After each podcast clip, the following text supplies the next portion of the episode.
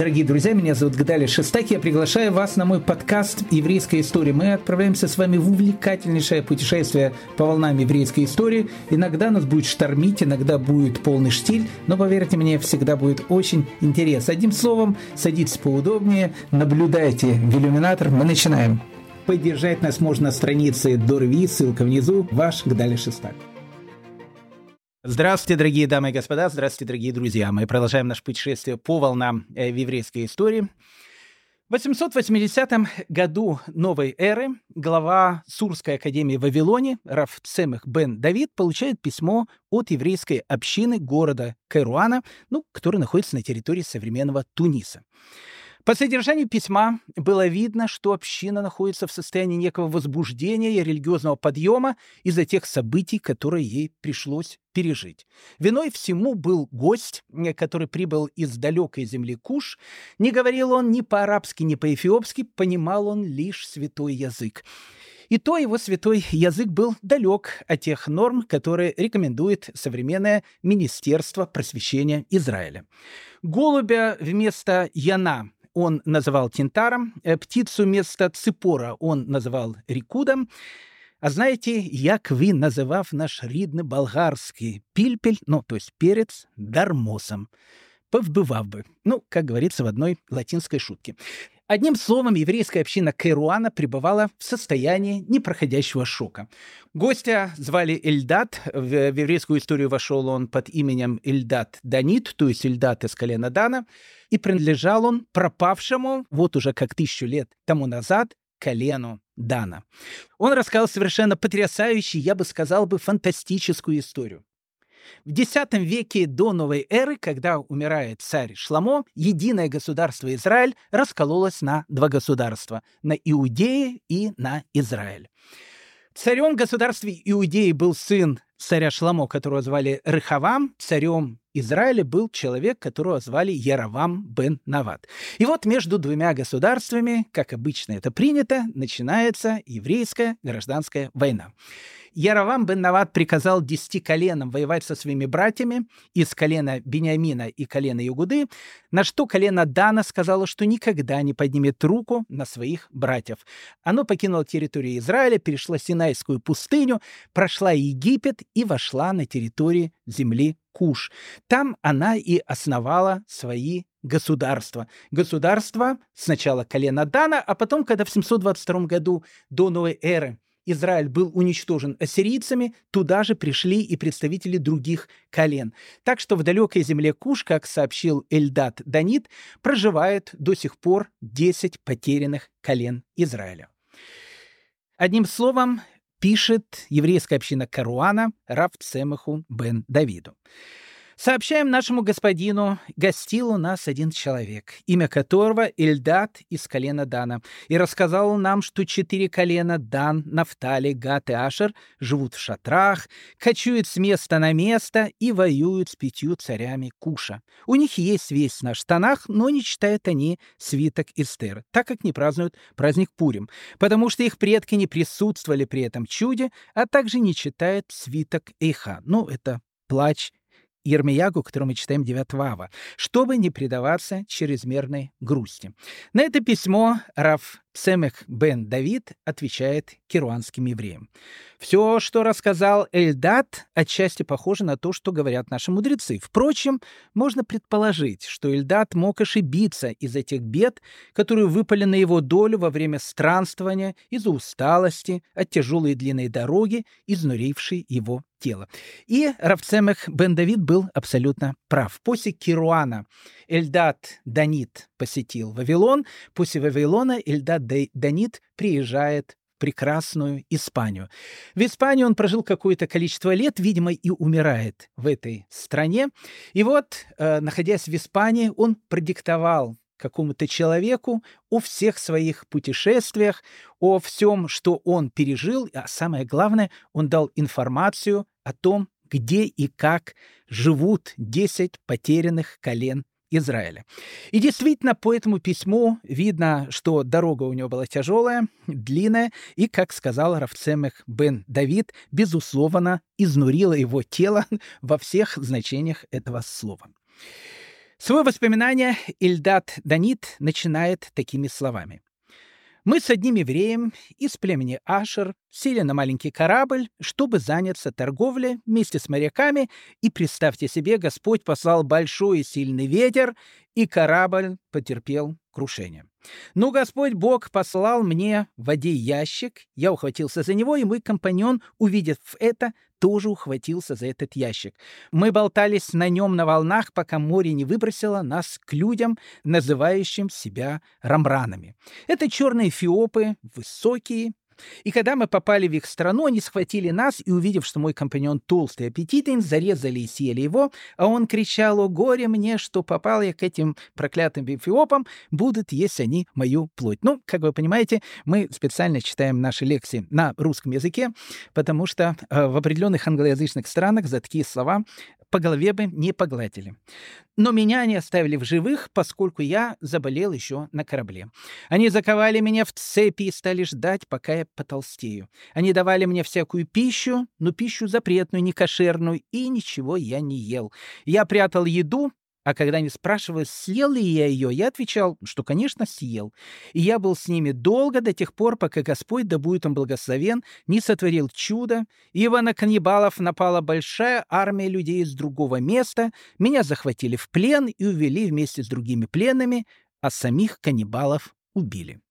После этого Ильдат Данит провел 4 года в, в очередном диком племени, потом его выкупил некий еврей, и вот он с этого начинает свое путешествие, которое, как я сказал, он закончил в земле испанской, или, как у нас называют, в земле гешпанской. Впечатление от рассказов э, Ильдада Данита произвело огромное впечатление, потому что это был настоящий контакт. Э, ну, контакт не с инопланетянами, потому что инопланетяне — это все ерунда. Контакт был с потерянными десятью коленами Израилевых, которые их братья из оставшегося еврейского народа ищут уже довольно давно, с 722 года до новой эры.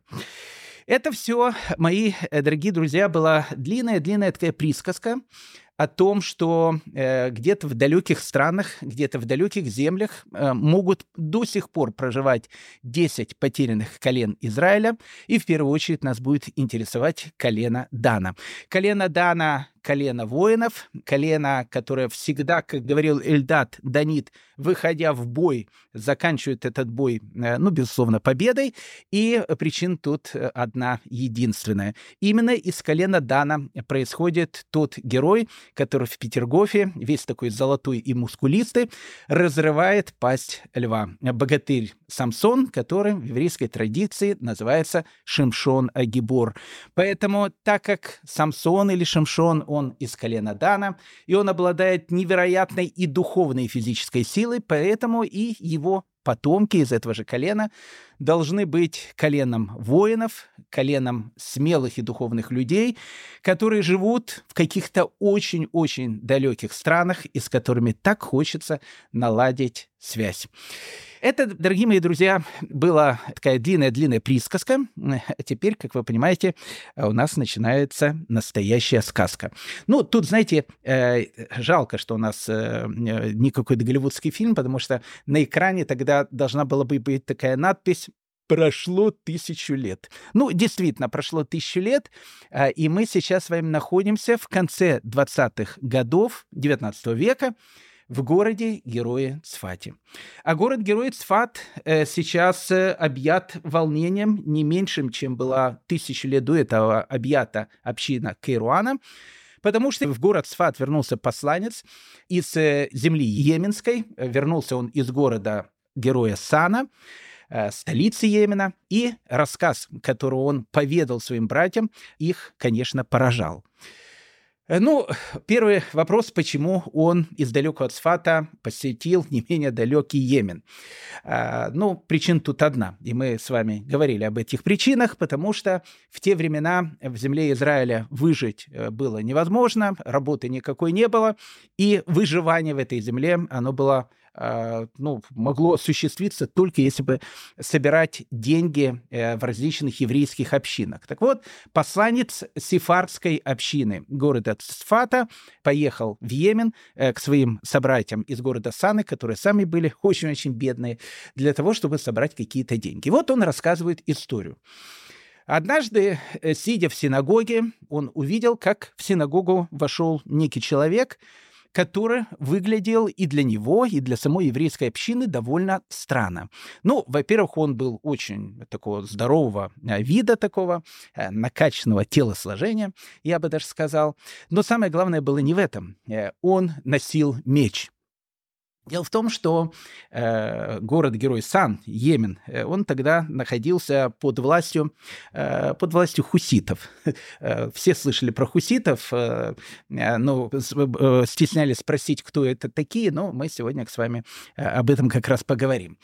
Так вот, э, эти самые э, хуситы, э, которые тогда правили Йеменом, чуть позже мы с ними познакомимся, запрещали евреям носить оружие. Поэтому, увидев такого богатырского телосложения еврея, да еще с мечом, да еще не понимающий никакой язык, арабский язык он не понимал, он говорил тоже только на священном языке, на иврите, он, конечно, поразил всех присутствующих в Санской синагоге и, безусловно, посланника города города-героя Цфата.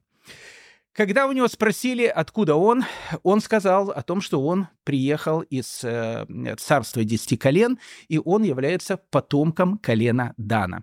Когда у него спросили, а где же находится это далекое колено, он сказал, что оно находится в далеком Хиджазе. Мы сейчас посетим с вами эту область. И вот там, в далеком Хиджазе, э, недалеко от того места, э, на котором когда-то находился древний Хайбар, и находится царство десяти потерянных колен. Ну, посланец цфатской общины, прошу прощения, это конец XIX э, века, уже восстание декабристов в Петербурге произошло, можно сказать, практически уже новое время, вот-вот и уже там поезда э, там начнут э, в Англии, потом в России и в других странах ходить. Он, безусловно, удивился очень этой информации и спросил, а как-то вот можно посетить ваше вот государство, 10 потерянных колен Израиля? Он сказал, да, можно. И он сказал, как это сделать? Делать? Он говорит, очень просто. Пошли со мной. А, ну, э, понимаете, так как человек этот был довольно такого странного вида, нужно было идти далеко, э, в, в область, скажем так, э, довольно недружелюбную, наш посланец испугался и сказал, может быть, в другой раз. И вот он приезжает в город Сфат, приходит в свою родную синагогу, его окружает евреи Сфата, и вот он рассказывает эту потрясающую историю. Как сказал э, ему его новый знакомый э, из колена Дана, проживает он в окрестности Хиджаза, э, в месте, где когда-то находился город-герой Хайбар. Евреев, которые там жили, арабы называли Яхут Иль-Хайбар, и поверьте мне, это очень интересный еврей. Но для того, чтобы разобраться во всей перипетии нашей дальнейшей истории, давайте мы с вами немножко с ними познакомимся. Итак, география. Э, город-герой Хайбар э, находится приблизительно в 153 километров от города Медины. Это второй э, по значимости город ислама после Мекки. И э, в этом самом городе э, в VI-VII веках э, новой эры проживали исключительно евреи. Но, ну, знаете, география тогда, точнее этнография тогда Судовской Аравии была немножко другой, чем сейчас. Мы когда-то об этом говорили, но буквально в два-три слова нужно будет повторить. Медина – это был практически еврейский город, ну, практически еврейский город, там в основном жили евреи. А вот Хайбар, который сам состоял из трех маленьких таких поселений, то есть большой город состоял из трех поселений. Аль-Натан, Аль-Шик и Аль-Катиба. Это все была еврейская территория, на которой вот жили различные еврейские племена, как их называли. Нужно сказать, что и не только в городе Хайбар, в местности, которая называется Харат Хайбар, это вообще на горе, находилось э, еще семь еврейских крепостей, больших крепостей, в которых жили исключительно евреи. Евреи Хайбара У них была легендарная такая слава среди их соседей-арабов, которые еще к тому времени мусульманами не были. Но в первую очередь, чем славились евреи Хайбара, они славились своим гостеприимством. Рассказывают о том, что когда наступала ночь, евреи Хайбара из семи окрестных крепостей, которые были вокруг этого города, зажигали специальные сигнальные огни для того, что если, не дай бог, путник, он заблудился в ночи, он всегда мог постучать в ворота этой крепости, и путника всегда принимали, кормили, защищали и, в общем, делали абсолютно все, чтобы проявить свое необыкновенное гостеприимство, которое еще раз входит в арабский фольклор. Евреи Хайбара выращивали финики, виноград, фрукты, зерновые, э, развивали мелкий рогатый скот, верблюдов, лошадей, ослов. Ну, одним словом, это была такая цветущая местность. Нужно сказать, что э, после того, как э, эту местность э, завоюет пророк Мухаммед, она совершенно изменилась. Ну, буквально там спустя какие-то небольшие годы после завоевания Хайбара первыми мусульманами, арабский историк Аль-Вакид пишет в своих воспоминаниях. Обыкновенно, когда нас в Медине поражал голод, мы отправлялись в Хайбар и оставались там некоторое время. А иногда мы отправлялись в Фадак или Тайму, в которой также проживали евреи.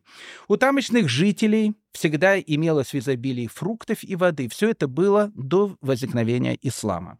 Когда пророк пришел в Медину и завоевал Хайбар, я спросил моих товарищей, отправимся ли мы в Хайбар сейчас, так как мы страдаем от голода? И они ответили, Наше положение уже не то, что было раньше. Ведь в качестве мусульман мы сталкиваемся теперь с людьми, затаившими злобу и вражду к исламу, тогда как прежде мы не имели никакой религии. Все же мы страдали от мук голода и пришли в Хайбар, где обнаружили обладателями земли и пальм стали совершенно другие люди, так как прежних владельцев евреев убили, а те, кто остались, были людьми бедными и работали трудами рук своих.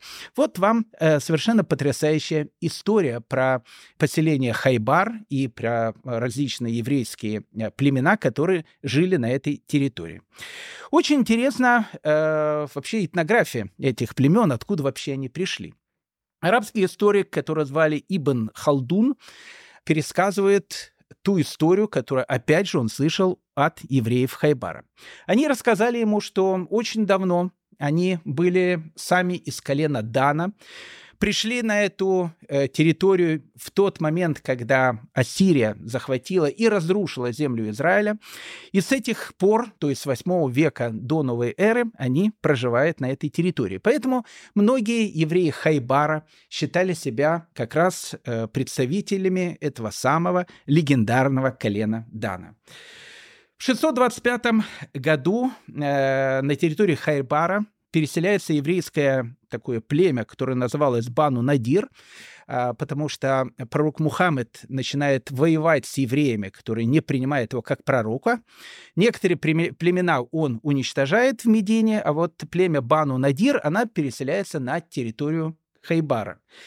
А, возглавляет восстанию против э, пророка Мухаммеда человек, которого звали Хаяй ибн Ахат, Ахдаб. Э, этот человек был очень мужественный э, и имел прекрасную дочь, которую звали София. София на этот момент была молодая девушка, ей было 16 или 17 лет, обладала она какой-то совершенно необыкновенной красотой, Э, замужем была уже э, вторично. Э, что было с ее первым мужем, непонятно. Известно о том, что ее первый муж был поэт. А вот второй муж, он как раз был из этого самого племени Бану Надир. И вот все они проживали в этой крепости Хайбар. В 628 году туда вторгаются войска пророка Мухаммеда. Войск было немного, около полутора тысяч человек. Начинается осада Хайбара. Она продолжается около полутора месяцев, и войска Мухаммеда захватили город. Город был разрушен, э, жители были уничтожены, и э, воины берут свою добычу. Пророк Мухаммед берет одну пятую всей добычи, четыре пятой всей добычи дается остальным воинам. Но пророк Мухаммед видит, что среди рабынь э, ну, евреев, которых захватили в, захватили э, в плен, увидел совершенно потрясающую э, девушку, эту самую Софию. Он узнал о том, что у Софии есть муж, мужа сразу убили, и в этот же самый день Мухаммед взял прекрасную Софию в свой шатер, Э, дальше рассказывать историю не буду, но, в общем, она становится очередной еврейской женой пророка Мухаммеда. Э, София, она очень известный такой персонаж в исламе. Очень интересно, что э, спустя какое-то короткое время когда София, она, как написано э, в арабских э, различных источниках, переживала, э, ну, понятно, переживала, что всех ее родных зарезали вместе с мужем, переживала тогда ее новый муж, который, понятно, был намного старше ее, пророк Мухаммед, успокаивая ее, сказал, ты можешь не плакать, и когда, если тебя кто-то обижает, ты говоришь всегда следующие вещи.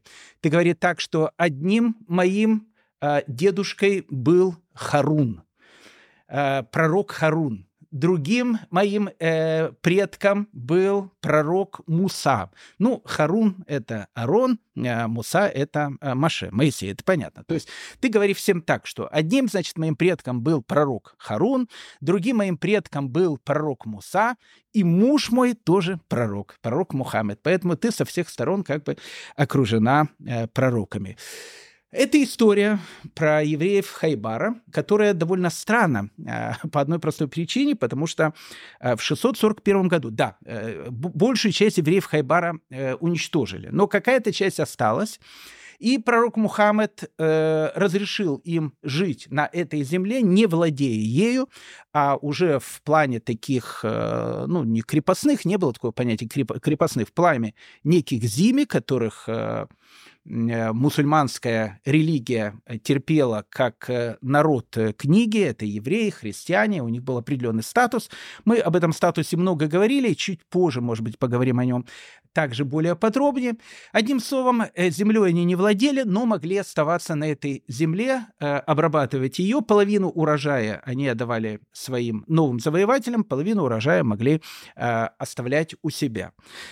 В 641 году э, Умар ибн Хатаб, э, который входит э, по-русски, называется Амар ибн Хатаб, один из первых праведных халифов, решил изгнать евреев из Хайбара.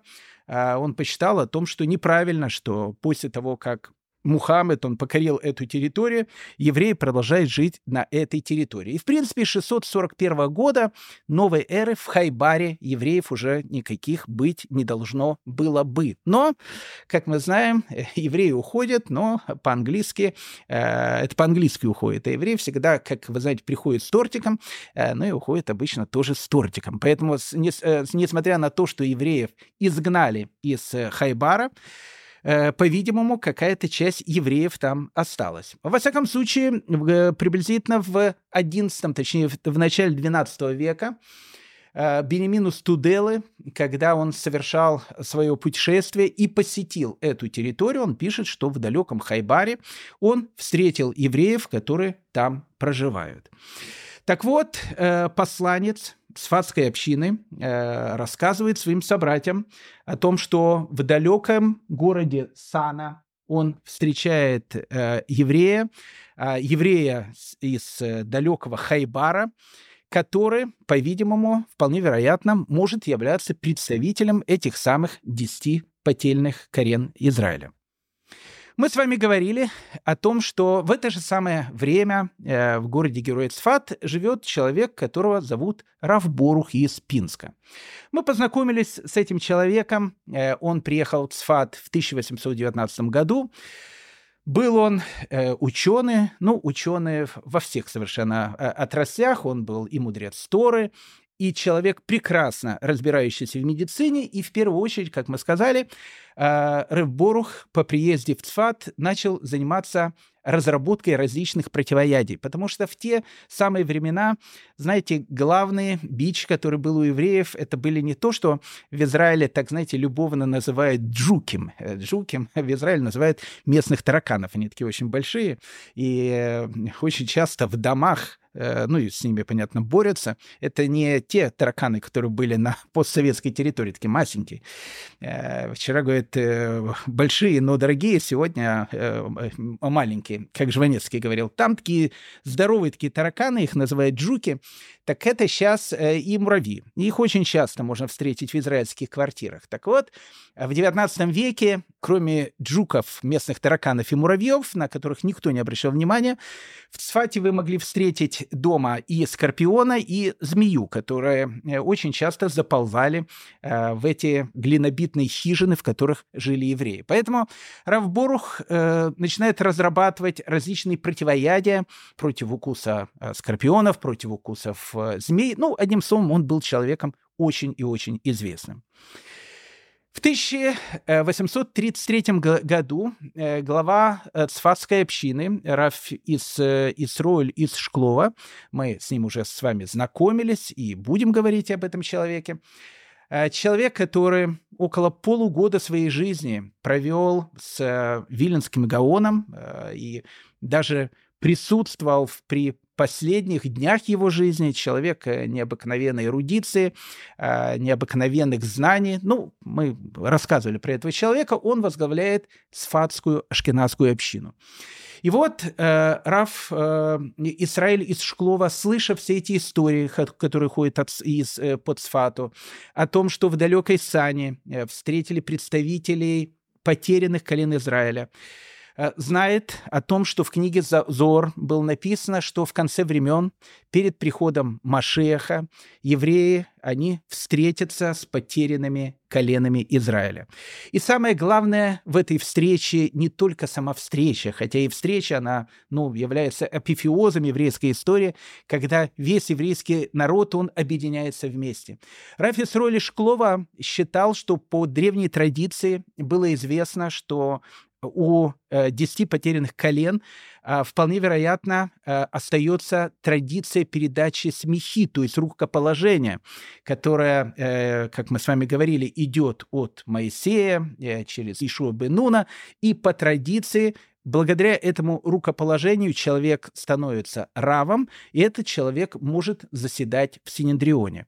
Синедриона у нас нету до сих пор. Мы сказали о том, что он перестал существовать в Твери в 425 году. Так вот, если бы среди десяти потерянных колен Израиля э, был кто-то, кто имеет и, и кому передавалось на протяжении веков эта смеха у евреев, которые, в общем, мы знаем, она, к сожалению, перестала передаваться, эта традиция была потеряна где-то в V веке, то тогда, вполне вероятно, он мог бы передать свое рукоположение другому человеку, еще одному человеку, еще одному человеку, и так евреи могли бы восстановить древний Синдрион.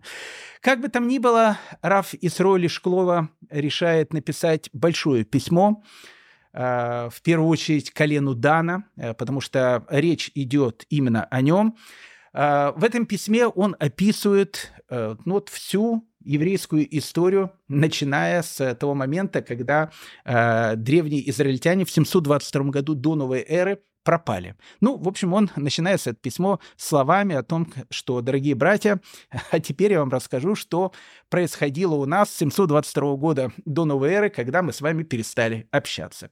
Вот он описывает всю эту историю, заканчивает он ее историей города Цфата, Рассказывает про этот город, рассказывает о том, что он просто был счастлив услышать, что в далеком Хайбаре продолжает жить колено Дана и готов э, с ними наладить связь. Ну и в конце письма, конечно, так как речь идет о общине Цфата, он пишет, что если уважаемому колену Дана и другим коленам Израилевых будет несложно, если они смогут через посланца этого письма э, благопочтенного раби Боруха из Пинска, они передадут еще немного денег для еврейской общины Цфата, то тогда это вообще будет э, очень хорошо. Понятно, что к 1833 году Рафис Роли Шклова решает послать на поиски 10 потерянных колен именно Раф Боруха из Пинска. Ну, для этого было как минимум несколько объяснений.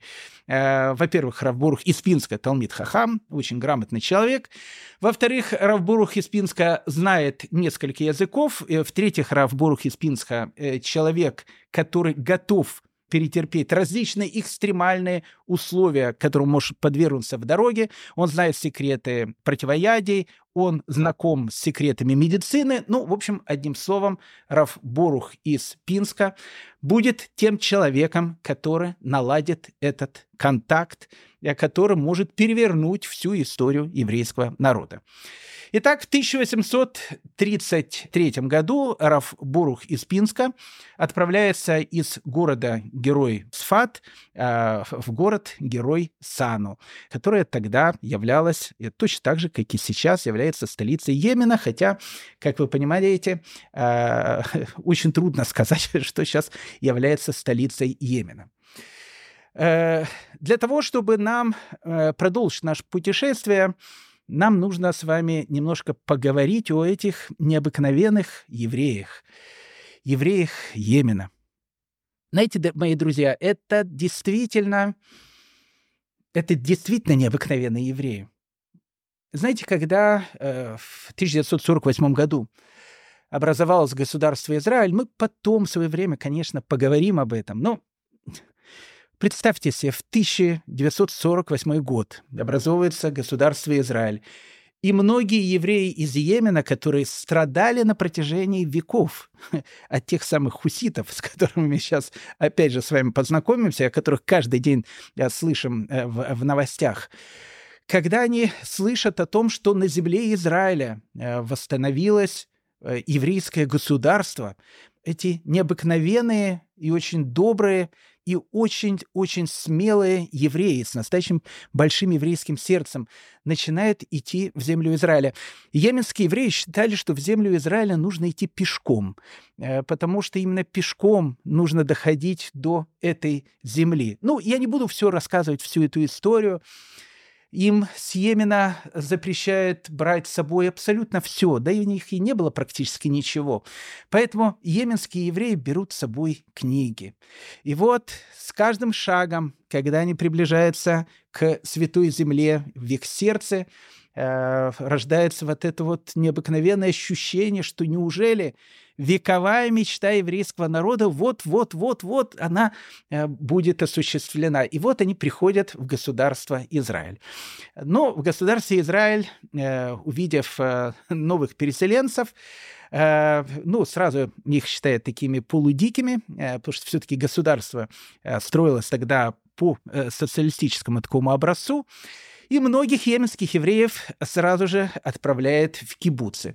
А, но в кибуцах в те э, самые времена, как вы знаете, на стене э, очень часто висели портреты Карла Маркса, в некоторых кибуцах э, к тому времени и висели портреты Иосифа Виссарионовича. Я не говорю, что во всех, в некоторых. Так вот, э, отправляясь в эти самые кибуцы, э, кибуцники, они и говорят э, прибывшим евреям с Йемена о том, что это там, в Галуте, вы были угнетаемыми трудящимися, а тут, на нашей святой земле, где теперь у нас полная свобода, не надо вам абсолютно ничего. Вот пейсы, а у них такие, знаете, длинные пейсы, зачем вам нужны были в Йемене? Для того, чтобы вы могли отличаться от хуситов, которые там вокруг вас бегали. А тут как бы все свои, э, и поэтому пейсы тут э, совершенно не нужны. И мальчикам начинают отрезать э, пейсы. А потом многим мальчикам в кибуце начинают предлагать покушать что-нибудь такое некошерное, они отказывались, говорили о том, что мы умирали, но никогда не нарушали нашу традицию. Но ну, в кибуце им объяснили о том, что это правильно. Вы все делали правильно. Но это было когда-то, еще при царизме. А сейчас, говорят, при новой власти, когда вы живете вместе с евреями, теперь делать можно все. А потом начинают происходить эти трагедии. Я не буду влазить в эти истории.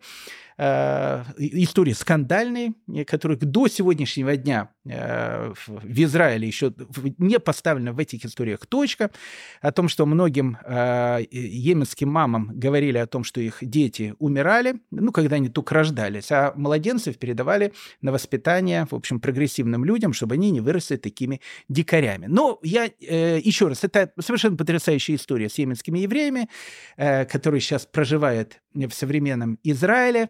Э, мы все-таки сейчас с вами говорим про город Санат 1833 года. Так вот, э, дорогие мои друзья, знаете, в современном мире, э, можно сказать так, что все евреи, они разделены, ну, условно так разделены на таких две традиции. Есть ашкенадская традиция, в этой традиции Йосиф соблюдает ашкенадские евреи. Тут могут быть разные евреи. Это и хасиды, и не хасиды. Ну, в общем, традиция ашкенадского еврейства.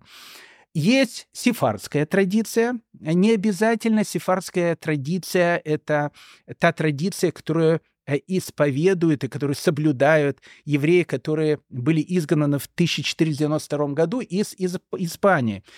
Так как влияние э, испанских евреев после 1492 года было настолько великим, то, как мы уже с вами неоднократно говорили, э, сефарскую, вот эту испанскую традицию принимают многие общины. Практически, не практически, принимает ее весь Восток, да и наши э, собратья, горские евреи, бухарские евреи, грузинские евреи, которые, опять же, никак не связаны с Испанией, но они также принимают эту сефарскую традицию. Поэтому, в общем, представителей евреев совершенно разных мест, их тоже можно назвать как бы представителями сефарской культуры. Как бы получается, что весь еврейский народ, он делится на ашкенадскую культуру и на сефарскую культуру. Но это не так, потому что существует еще и йеменская культура. А, йеменская культура, она совершенно необычна, потому что Йемен считается одними, наверное, из самых древних еврейских поселений вне земли Израиля. Это совершенно э, потрясающие евреи, как я сказал, которые жили на очень недружелюбной территории который имеет необыкновенную историю. А, и перед тем, как еще раз наш Раф Борух из Цфата а, совершает свое путешествие в город-герой Сан, у нас есть небольшое время, давайте я вам расскажу все-таки о этом городе и о тех евреев, которых он там встретит. У йеменских евреев существует давняя традиция о том, что э, на территории Йемена они живут с незапамятных времен. Еще в X веке до новой эры, когда царица э, Савская, или как ее э, мы называем царица Шва, она посетила царя Соломона, царя Шламо, задавала ему свои легендарные загадки, увидела и поразилась его мудрости. Возвращаясь к себе э, домой, э, в свое королевство, она взяла с собой много евреев, которые решили ее сопровождать по дороге. И вот, э, вот эти вот первые евреи, которые уходят из земли Израиля царицы Савской, как говорит еще раз древняя йеменская традиция, они были и те, кто первые поселились на этой территории. Дальше старинная йеменская традиция говорит, что это была первая волна переселившихся в Йемен евреев. Вторая волна, она происходит после 722 года до новой эры, когда ассирийцы, они разрушают Израильское царство, и, э, как мы сказали, 10 колен Израиля, они изгоняются из этой территории. Некоторые из этих колен, опять же, легендарное колено Дана, да-да, и у них тоже колено Дана, они тоже переселяются на эту территорию и тоже начинают жить на йеменской территории. Но самая большая часть э, евреев, они переселяются на территорию Йемена, опять же, как говорит йеменская традиция, приблизительно за 40 лет до разрушения первого храма. Э, за 40 лет до разрушения первого храма, э, услышав царя пророка Ирмиягу, который сказал, что тот, кто покинет этот город, останется жив, имел он в виду город-герой Иерусалим, 75 тысяч э, евреев из колена Иуды и колена Леви решили покинуть землю Израиля и отправиться на поиски новой земли, зная о том, что э, через какое-то количество времени вся эта земля будет уничтожена, будет уничтожен храм. Они проходят очень э, большое расстояние и также переселяются в Йемене. Интересно, что э, у йеменских евреев есть такой сидур, традиция, но есть сидур, который называется у них тихлаль. Так вот, э, в этом Сидуре Тихлаль до сих пор на пост 9 ава каждый год говорится о том, что мы являемся изгнанниками земли Израиля, которые живем на этой земле, и они повторяют то число лет, э, которые они живут на территории Йемена с момента разрушения первого храма. Поэтому Йеменские евреи считают себя именно потомками тех евреев, которые переселились туда, либо сразу после разрушения первого храма, либо, как они сами утверждают, за 40 лет до э, его разрушения. Интересно, что через 70 лет э, Вавилонского изгнания, когда э, Эзра, Эзра Сафер э, возвращается в землю Израиля, и начинается строительство второго храма, и Эзра он посылает всем евреям, которые находятся в диаспоре, о том, что вавилонское изгнание закончилось, и можно, дорогие мои евреи, возвращаться домой. А, йеменские евреи э, домой решают не возвращаться, а пишут Эзре о том, что не в смысле того, что и нас тут э, неплохо кормят, а в смысле того, что не будем мы возвращаться в землю Израиля, потому что по нашим пророчествам, то, что учат наши учителя, второй храм, который вы сейчас отстраиваете, тоже будет недолговечен, э, просуществует он 400 с чем-то лет, тоже будет разрушен, и евреи уйдут в очередное изгнание. Поэтому зачем нам возвращаться в землю Израиля, если через 400 лет придется все равно возвращаться обратно? Получив это письмо, Эзра очень расстроился, и, как говорят йеменцы, проклял йеменских евреев. Сказал, что, ну, оставайтесь на вашей территории и будете всегда бедными. И он, э, по-своему, конечно, был прав. Кстати, интересно, что э, по йеменской традиции у йеменских евреев отсутствует имя Эзра. Говорят о том, что э, своих мальчиков они не называют Эзра именно в память о великом Эзре, э, который вот, э, ну, так вот сказал про их предков предков. Приблизительно э, в IV, в VI веках новой эры на территории Йемена э, существовало такое царство, которое называлось Химьярское царство. Э, и нужно сказать, что несколько царей из этого царства были люди, которые принимали иудаизм. То есть вот мы с вами говорили о древней Хазаре, и вот на территории Йемена также существовали еврейские царства. Мы знаем еврейского царя, которого звали Харид Имбабн Амру, то есть это человек, йеменец, который принял иудаизм, но самый, наверное, легендарный человек – это Зунувас, э, еврейский царь, опять же, человек, который, э, подобно еще раз хазарскому царю, принимает иудаизм и делает Ебен еврейским царством. Мы про Зунаваса рассказывали, рассказывали про его историю, совершенно потрясающая история. Ну, постараюсь э, к ссылке к нашей сегодняшней лекции дать и на нее ссылочку, чтобы чтобы, если кому-то будет интересно, э, могли бы прослушать эту э, необыкновенную историю. В 630 году Йемен был захвачен э, победоносной армией ислама, и с 630 года он становится вочиной исламского мира. Евреи и христиане, которые живут в Йемене, они получают статус зими. Но мы говорили про этот статус.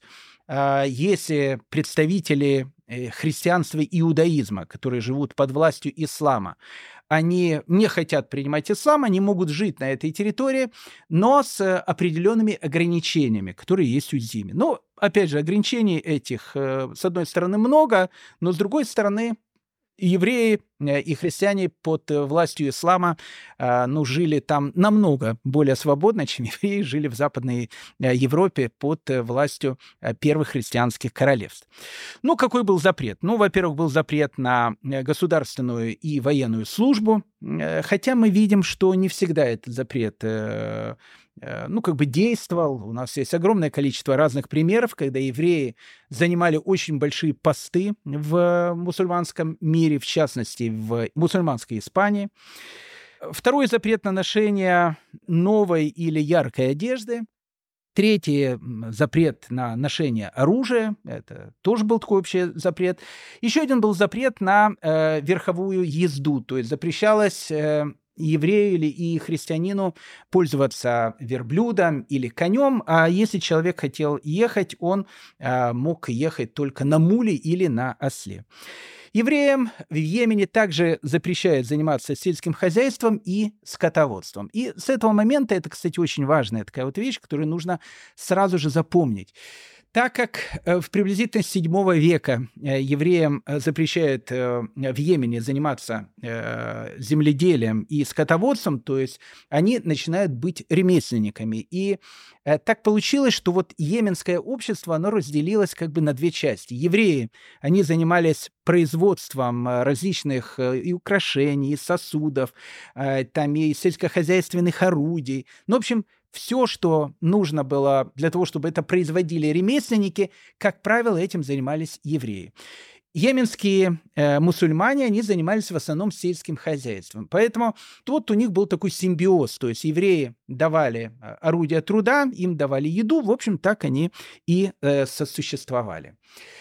Э, ну, нужно сказать о том, что Йемену э, повезло, потому что приблизительно с XI века, ну, скажем так, весь Северный Йемен, южная нет, а северный да, а, захватила такая вот часть э, шиитского ислама, которую называют зиидиты.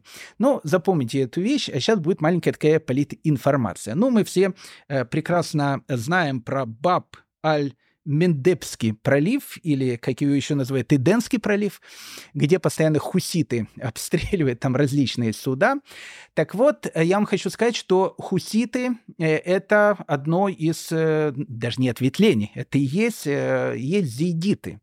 Вот зиидиты на территории Йемена присутствуют с XI века. Это очень важно понять, и для нас эта вся современная политинформация будет намного более понятной.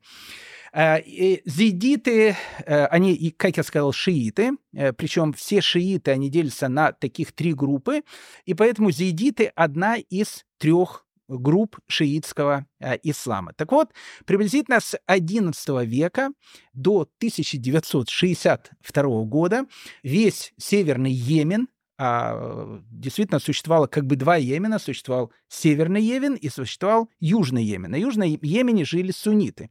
А, поэтому все вот эти вот балаганы, которые там происходили сейчас, э, когда эти хуситы захватили власть и так дальше, они говорили, что тут всегда, значит, были шииты, тут пришел президент суннит. Ну, в общем, начинаются все эти балаганы, которые там происходят. Так вот, Йемен, а, э, территориально, географически, чтобы нам было понятно, Йемен — это продолжение Саудовской Аравии. Ну, то есть, ну, как бы он находится на границе Саудовской Аравии и, в общем, прямо-прямо идет к этому Аденскому, или, как его называют, Баб-аль-Мандебскому проливу.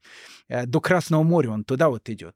Так вот, Йемен, он делился как бы на две части. Северная часть Йемена, она была под зиидитами, и, и столицей у них был город-герой Сана, а вот южная часть Йемена, там жили сунниты. Ну, опять же, чтобы пойти более вперед, в 1837 году, но, но мы уже очень вперед идем, вот эту часть Йемена, Южного Йемена, и ее захватят англичане, а, будет захвачен город Аден. Э, он э, в течение всего XIX века был таким большим городом-портом, потому что именно через него проходила вся э, торговля с Индией.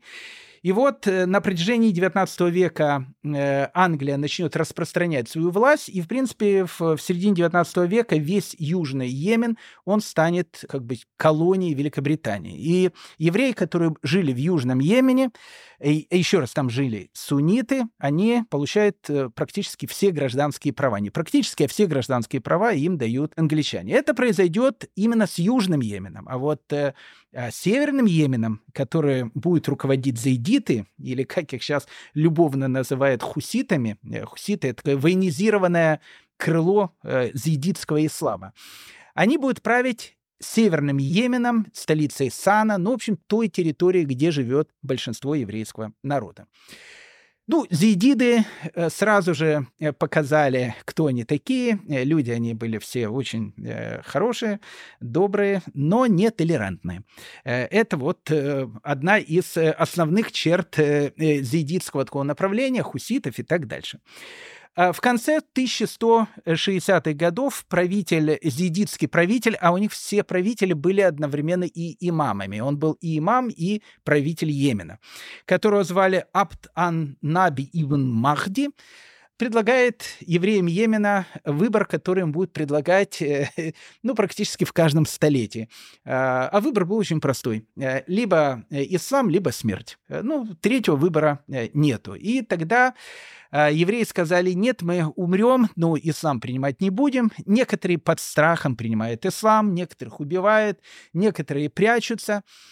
Евреи Йемена, вот при этом Абд-ан-Наби ин Махди находятся ну, в каком-то страшном положении, э, они прячутся, там э, тайно исповедуют законы иудаизма, и вот тогда, плюс-минус в это время, они пишут свое знаменитое письмо Рамбаму, в котором они говорят о том, что еврейская община Йемена, она находится в этом страшном положении. Некоторые, они были вынуждены перейти в ислам, потому что э, перерезали бы всю семью. Некоторые прячутся, некоторые публично как бы соблюдают ислам, но тайно соблюдают иудаизм. И вот письмо «Крик отчаяния», которое йеменские евреи пишут Рамбаму. И Рамбам э, пишет свой ответ. Это легендарное йеменское письмо, йеменское послание, которое, ну, очень известное. Оно переведено, понятно, на русский язык. Многие его читали, а кто не читал, обязательно прочтите.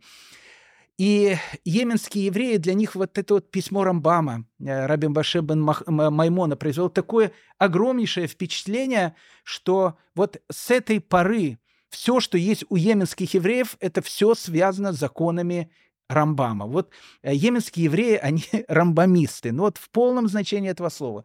Вот каждое слово Рамбама для них свято. После этого Рамбам э, не то что становится национальным героем Йемена, он становится человеком, который в самую трудную минуту йеменской истории протянул руку, сказал какие-то слова утешения э, вот этой необыкновенной йеменской общине.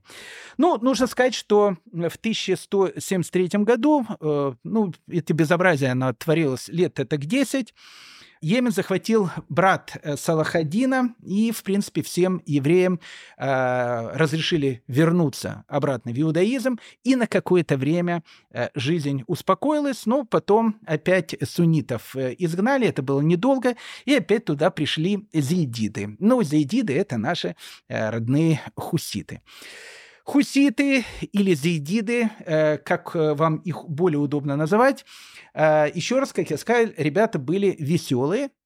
И если в основном мусульманском мире евреи как-то худо-бедно жили со своими соседями, а иногда, не иногда, в большей части, особенно в, в раннее Средневековье, и там, не знаю, в 14, 15, даже в 16 веке, в арабских странах евреи жили намного более свободно, чем в том же самом христианском мире, то в Йемене ситуация была э, совершенно другая. Э, хуситы, они всегда были хуситами и сейчас, и в далекие времена Средневековья. Именно хуситы издают тот закон, который, в принципе, в Йемене существовал до конца 20-х годов 19 века. Ну, как бы это я не шучу. То есть, ну, вот-вот уже там теле, ну, телевидения не было, уже кино было. Но вот э, у э, зейдидов этот закон э, существовал. Назывался он «Указ о сиротах.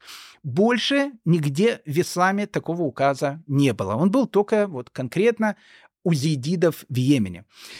Э, по этому закону говорилось, что если у ребенка умирают его родители, и он становится сиротой, а как мы с вами понимаем, в те времена, о которых мы сейчас с вами говорим, э, сирот было огромнейшее количество, э, смертность была очень большая, и очень часто дети оставались сиротами.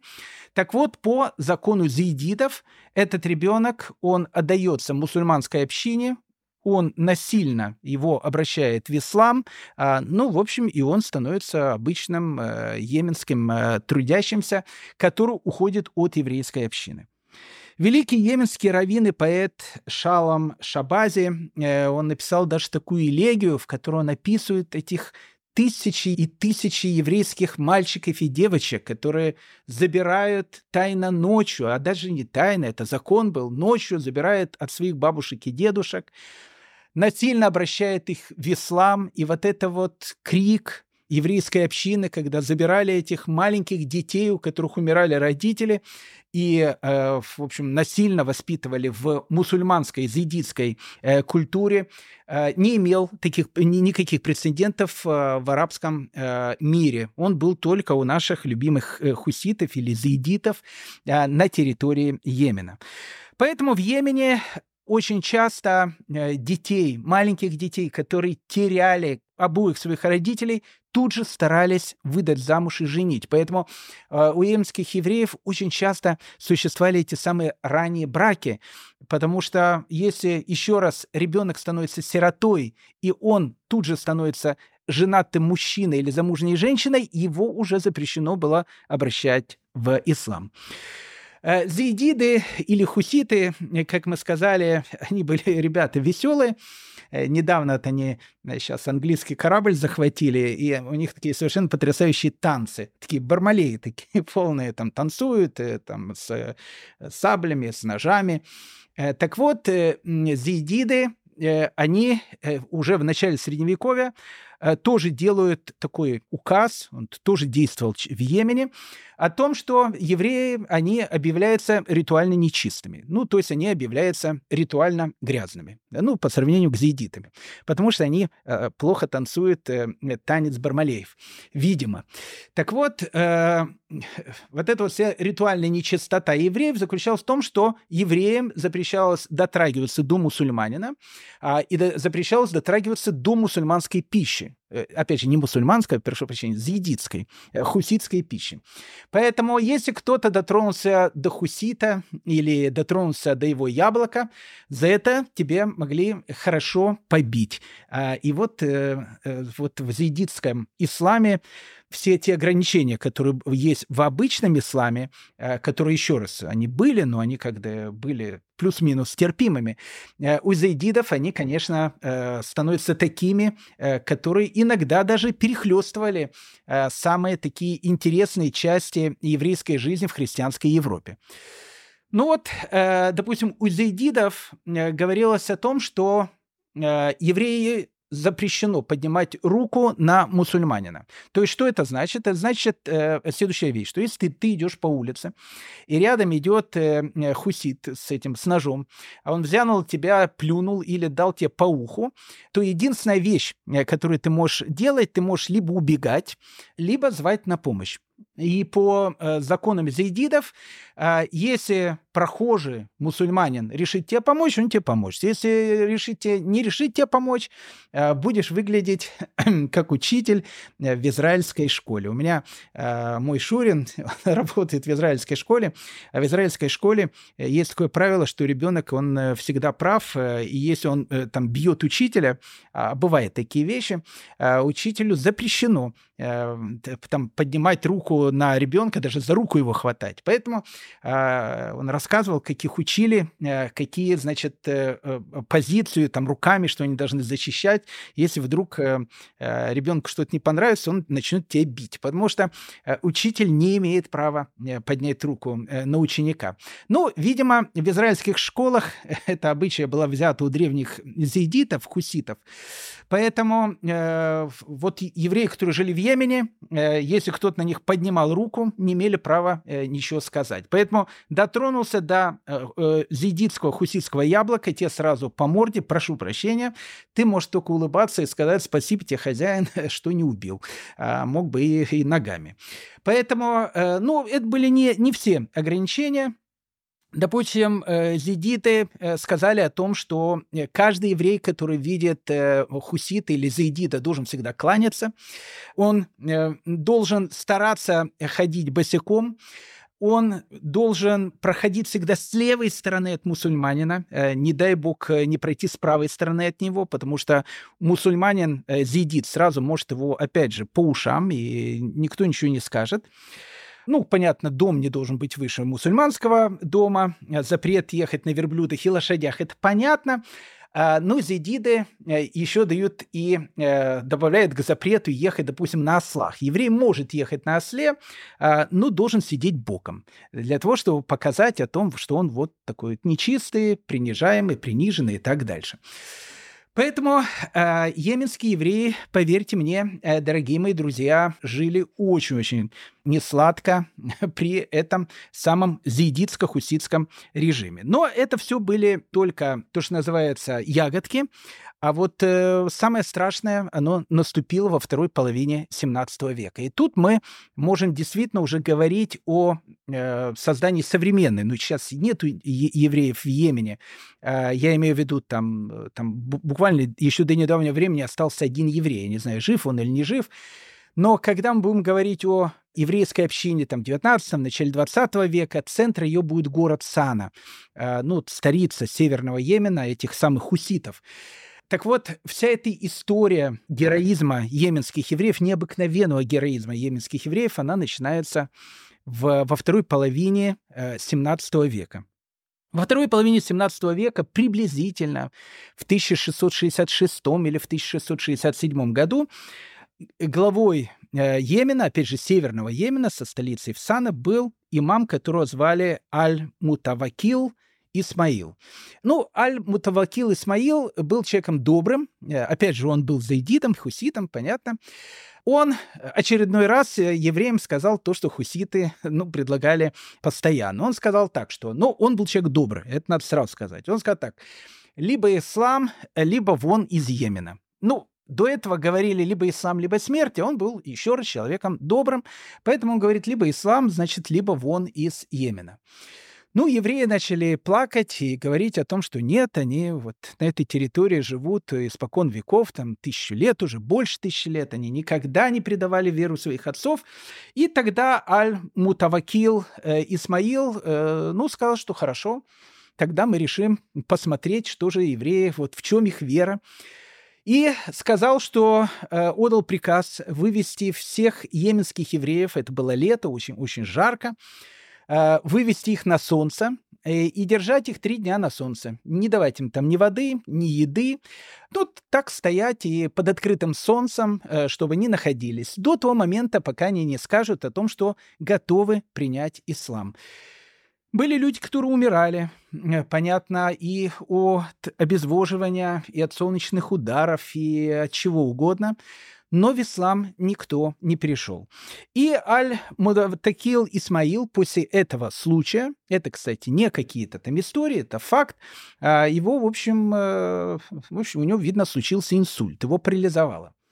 И вот э, Аль-Мутавакил Исмаил э, лежит парализованный в своей постели, ну, евреям разрешили там вернуться в дома, тем, который выжил, и к нему приходит его сын, которого звали Аль-Махди Ахмад, запомните это имя, Аль-Махди Ахмад, который подходит к постели умирающего папы, и умирающий папа говорит, сынок, э, выполни только одно мое желание, закончи мое дело с этими нечистыми евреями. И с этими словами он умирает. И вот Аль-Махди Ахмад, он становится имамами, становится главой Йемена. Понятно же, зайдит, хусит, ну, в общем, все как положено. И э, Аль-Махди Ахмад э, говорит следующую вещь. Он говорит, что, ну, как бы папа мой был человеком добрым, а я, в общем, человек справедливый. Да, он действительно был человеком справедливый, поэтому он в йеменскую историю входит под кличкой Сафи от Дин, что переводится как «чистота веры». То есть его считают таким, ну, как бы святым, чистота веры. Аль-Махди Ахмад. Аль-Махди Ахмад э, говорит о том, что евреям дается э, типичный, традиционный э, зидитско-хуситский выбор. Либо ислам, либо смерть. Но э, Аль-Махди Ахмад говорит о том, что евреи, в принципе, могут три дня подумать, э, и через три дня они скажут, либо они умирают, э, либо, в общем, э, либо ислам. Ну, плач, э, мольба в синагогах – многие йеменские э, главы различных кланов там племен, она же все состоит из разных племен, а, обращается к Аль-Махди Ахмаду и говорит о том, что, слушайте, ну как-то, э, ну, мы евреев знаем, они, скорее всего, скажут, э, убейте нас, э, но, в общем, веру свою не предадим, а у нас будет проблема, э, большая проблема, потому что, ну, как бы йеменские евреи, они же производят, э, ну, все орудия сельскохозяйственные, там, не знаю, украшения, все портные, все сапожники, ну, абсолютно все это были евреи в Йемене ну, как бы, ну, если мы их там всех перережем, так э, в чем мы ходить будем? Не, можем, конечно, э, ешь ананасы рябчиков жуй, но, как говорится, в посуке, это же каббалистическое, э, этот стих, ешь э, ананасы рябчиков жуй, день твой последний, приходит буржуй. Почему день твой последний? Спрашивают наши мудрецы, э, приходят у буржуя, потому что, ну, как бы на рябчиках и на ананасах ты долго не протянешь, ведь э, их-то надо как-то выращивать, э, там, плуг сделать, не знаю, серп, молот сделать, а это все делают евреи. И тогда, в 1679 э, году, Махди Ахмад говорит, что ладно, ладно, я, значит, евреев, э, я так как я добрый, э, не убивай, его еще раз зовут Сафи Альдин, чистота веры. Все евреи Йемена, либо они вот прямо сейчас, вот сегодня принимают ислам, либо я их высылаю в Зейлу. Ну, что такое Зейла? Зейла находится уже на территории Африки. Э, сейчас эта территория называется Сомалилендом.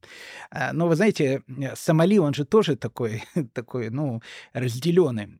Так вот, территория Сомали, которая находится с этим Аденским, или, как его называют, Баб Аль-Мандепским проливом, я как не могу выговорить, вот эта вот территория Сомали называется Сомалилендом. Вот там как раз и находится этот город, который называется Зела, или э, на современном языке его произносят как Сайлу.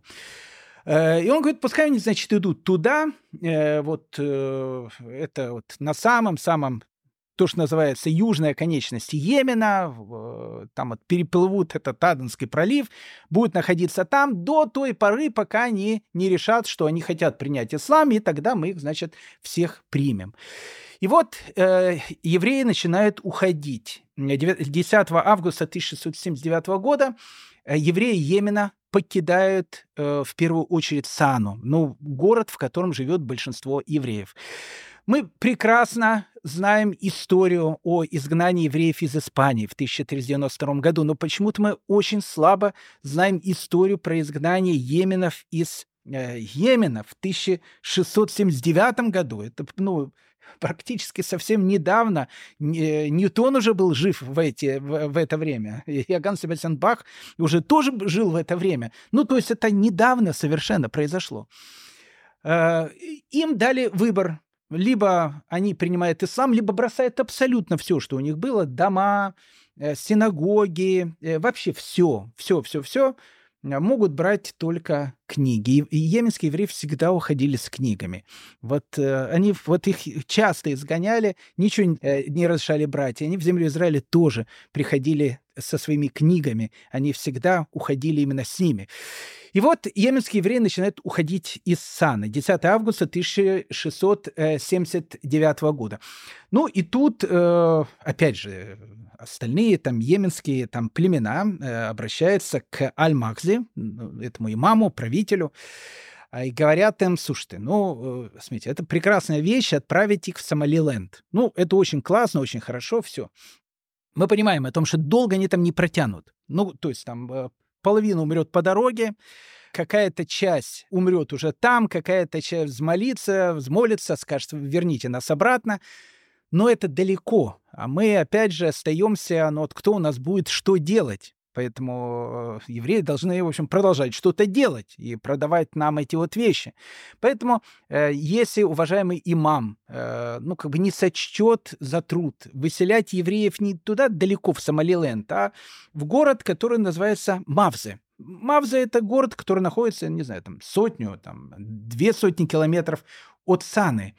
Вот Пускай их туда сошлют в Мавзе. Мавзе э, находится практически в пустыне. Ну, то есть даже не практически, он в пустыне находится. То есть, ну, выжить там э, старикам, больным, детям без домов, без всего, ну, практически невозможно. То есть э, это страшные страдания. Ну, во-первых, многие туда не дойдут, потому что нужно идти, опять же, по городам, по пустыне очень долго. Старики, дети, люди, у которых нет сил, будут умирать по дороге. Те, которые туда дойдут, они какое-то время, конечно, повыпендриваются, но они будут там нам, опять же, производить эти орудия труда и так дальше. А когда они скажут, что мочи больше нет, принимаем ислам, возвращайте нас обратно, они, в общем, вернутся в Сану и опять будут нам производить наши орудия труда. И Аль-Магзи э, разрешает э, евреям переселяться не в Сомалиленд, а в город Мавзе. И вот в 1679 году евреи сначала Саны, потом других э, городов Йемена бросают абсолютно все, что у них было. Дома, деньги, в общем, все, что у них было. Берут эти свои книги и идут в Мавзы. Я всегда, когда вспоминаю эту историю, я, у меня всегда перед глазами вот мы, э, современные евреи 2024 года. Иногда, знаете, какого-то еврея там зазываешь, ну, приди на шаббат, посмотри, что это такое. Не приду. Ну, как бы начинаешь ему там, э, не знаю, там шоколада, мармелада. Э, иногда э, приходят какие-то гости. Я говорю моей жене, сейчас буду делать, значит, там, веселить наших гостей, потому что, чтобы еще второй раз пришли. Ну, как бы евреи увидели, что такое шаббат, надо, чтобы им понравилось, второй раз пришли. И это прекрасно, что приходят, и все эти вот вещи. Но я каждый раз вспоминаю, эти вот евреи Саны 1679 года, они бросают все, понимаете? Вот как сефарские евреи в 15 веке. Все бросают. Берут только книги и уходят в Мавзы. И это отличалось от испанского изгнания, потому что они действительно сейчас шли на явную смерть опять же, по статистике, э, по статистике, если мы будем говорить от э, тех евреев, которые там выжили, э, то, в общем, практически две трети евреев, они погибают. Спустя четыре года после всех этих страшных событий один еврей из деревни Дуран описывает воспоминания о 1679 годе. Он э, э, как бы является частью традиции йеменских евреев. Из-за наших многочисленных грехов Бог побудил дух царя, живущего в этой стране, изгнать нас. Мы, наши жены и наши дети отправились в бесплодную пустыню, место змей, скорпионов и палящего солнца. Гнев преследует нас, так что сбылось на нас сказанное в книге Ваикра, и приведу их в землю врагов их. Он разрушил наши синагоги и затемнил свет наших очей. Он говорил нам, если вы оставите Бога вашего, которому вы доверяете, и вступите в нашу религию, то будет вам хорошо. Так как его уже нет с тобою, но уже, э, но уже предал он тебя в руки наши, имеется в виду Бога. Мы можем поступить с тобой, как захотим. Теперь нет никого, кто помог бы нам, ни сановника, ни министра, ибо когда они увидели, что мы отдаем свои души и идем на мучения ради имени нашего Всевышнего, и что мы были послушны Его Слову и заповедям, они тогда сговорились против нас, чтобы лютой злобой уничтожить народ Израиля. Они сказали нам, эта презираемая и нечестивая нация отвергла нашу святую веру, тогда как ни щедрость, ни безвозмездная помощь не заставили прийти их к нам.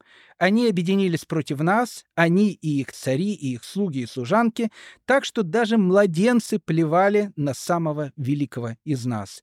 Теперь Бог сокрыл от нас свое лицо, а мы все увяли, как лист. Мы пошли со стыдом и позором, в голоде и жажде, и в ноготе, и в лишении всего к тому месту, которое царь повелел нам, ибо он не желал денег, а желал нашей смерти. Вот начинается это страшное изгнание йеменских евреев в Мавзе. Э, многие умирают по дороге. Те, которые выжили, приходят в Мавзе, еще раз, это пустыня. Ну, как бы там пустыня. Там действительно место змей, скорпионов, э, ничего нету. Эпидемии, смерти, огромное количество умирает. Э, были семьи, в которых остается из огромной семьи один-два человека. Но евреи не возвращаются в Сану. Им говорили, что в любую минуту они могут, э, опять же, сказать о том, что они принимают ислам и, в общем, э, возвращаются домой. Не возвращаются. Они пробыли в Мавзе один год. Но год спустя один из э, таких глав э, йеменских кланов, которого звали Амран, обратился к Аль-Магзи, ну, то есть э, к этому имаму, правителю, э, с тем, что, слушайте, у нас начинается экономический кризис э, на местах. Ну, как бы большинство евреев там по поумирало. Какая-то часть, они находятся в этой мавзе, они ничего не производят, потому что они там производить ничего не могут. Все э, сельскохозяйственные орудия закончились, э, сапоги негде починить, одежду негде делать. Поэтому, в общем, надо их возвращать э, обратно. И Аль-Магзи э, разрешает евреям вернуться в свои поселения. И евреи возвращаются в Сана. Э, ну, те евреи, которые выжили. Вернувшись в Сана, они видят о том, что домов их уже нету, э, потому что их дома э, заняли местные хуситы. Синагог их уже нету, потому что все их синагоги были либо разрушены, либо превращены в мечети.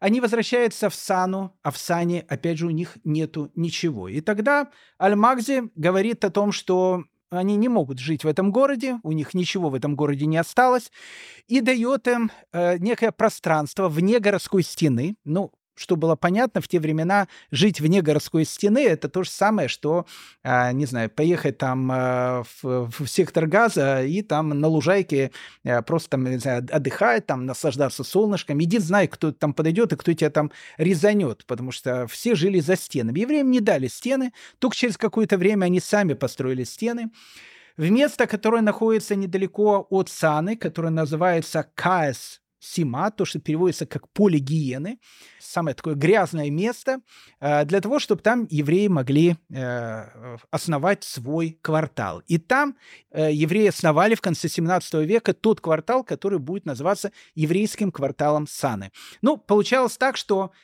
работали они в Сане, а жили они вот в этом еврейском городке, который был километр от Саны.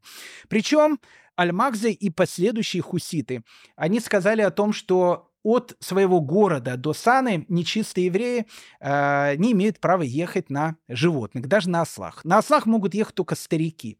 Они должны э, идти туда э, пешком, а вот зайдя в Сану, они должны снимать с себя обувь, потому что евреи не могут ходить в обуви перед э, мусульманами. Вот так э, евреи и начали жить э, в этом квартале. Интересно, что в 1806 году на еврейскую общину э, местные хуситы наложили еще один запрет. Не то что запрет, а очередное обязательство. Они сказали, что евреи э, теперь обязаны э, в качестве подати, ну, бесплатно, понятно, вывозить из саны все нечистоты. Поэтому там все выгребные ямы, все туалеты хуситов и так дальше, это все тоже должны делать евреи. Поэтому, когда в 1833 году возвращаемся к нашему Боруху из э, Пинск, Пинска, он приезжает в город Сана, э, в этот самый еврейский район, который уже к этому времени, к 19 веку, становится, в принципе, частью города. К 19 веку вот это вот расстояние в километр, оно сократилось, то есть город вырос, и э, из этого отдельного города, еврейского района, он как бы уже становится частью Саны.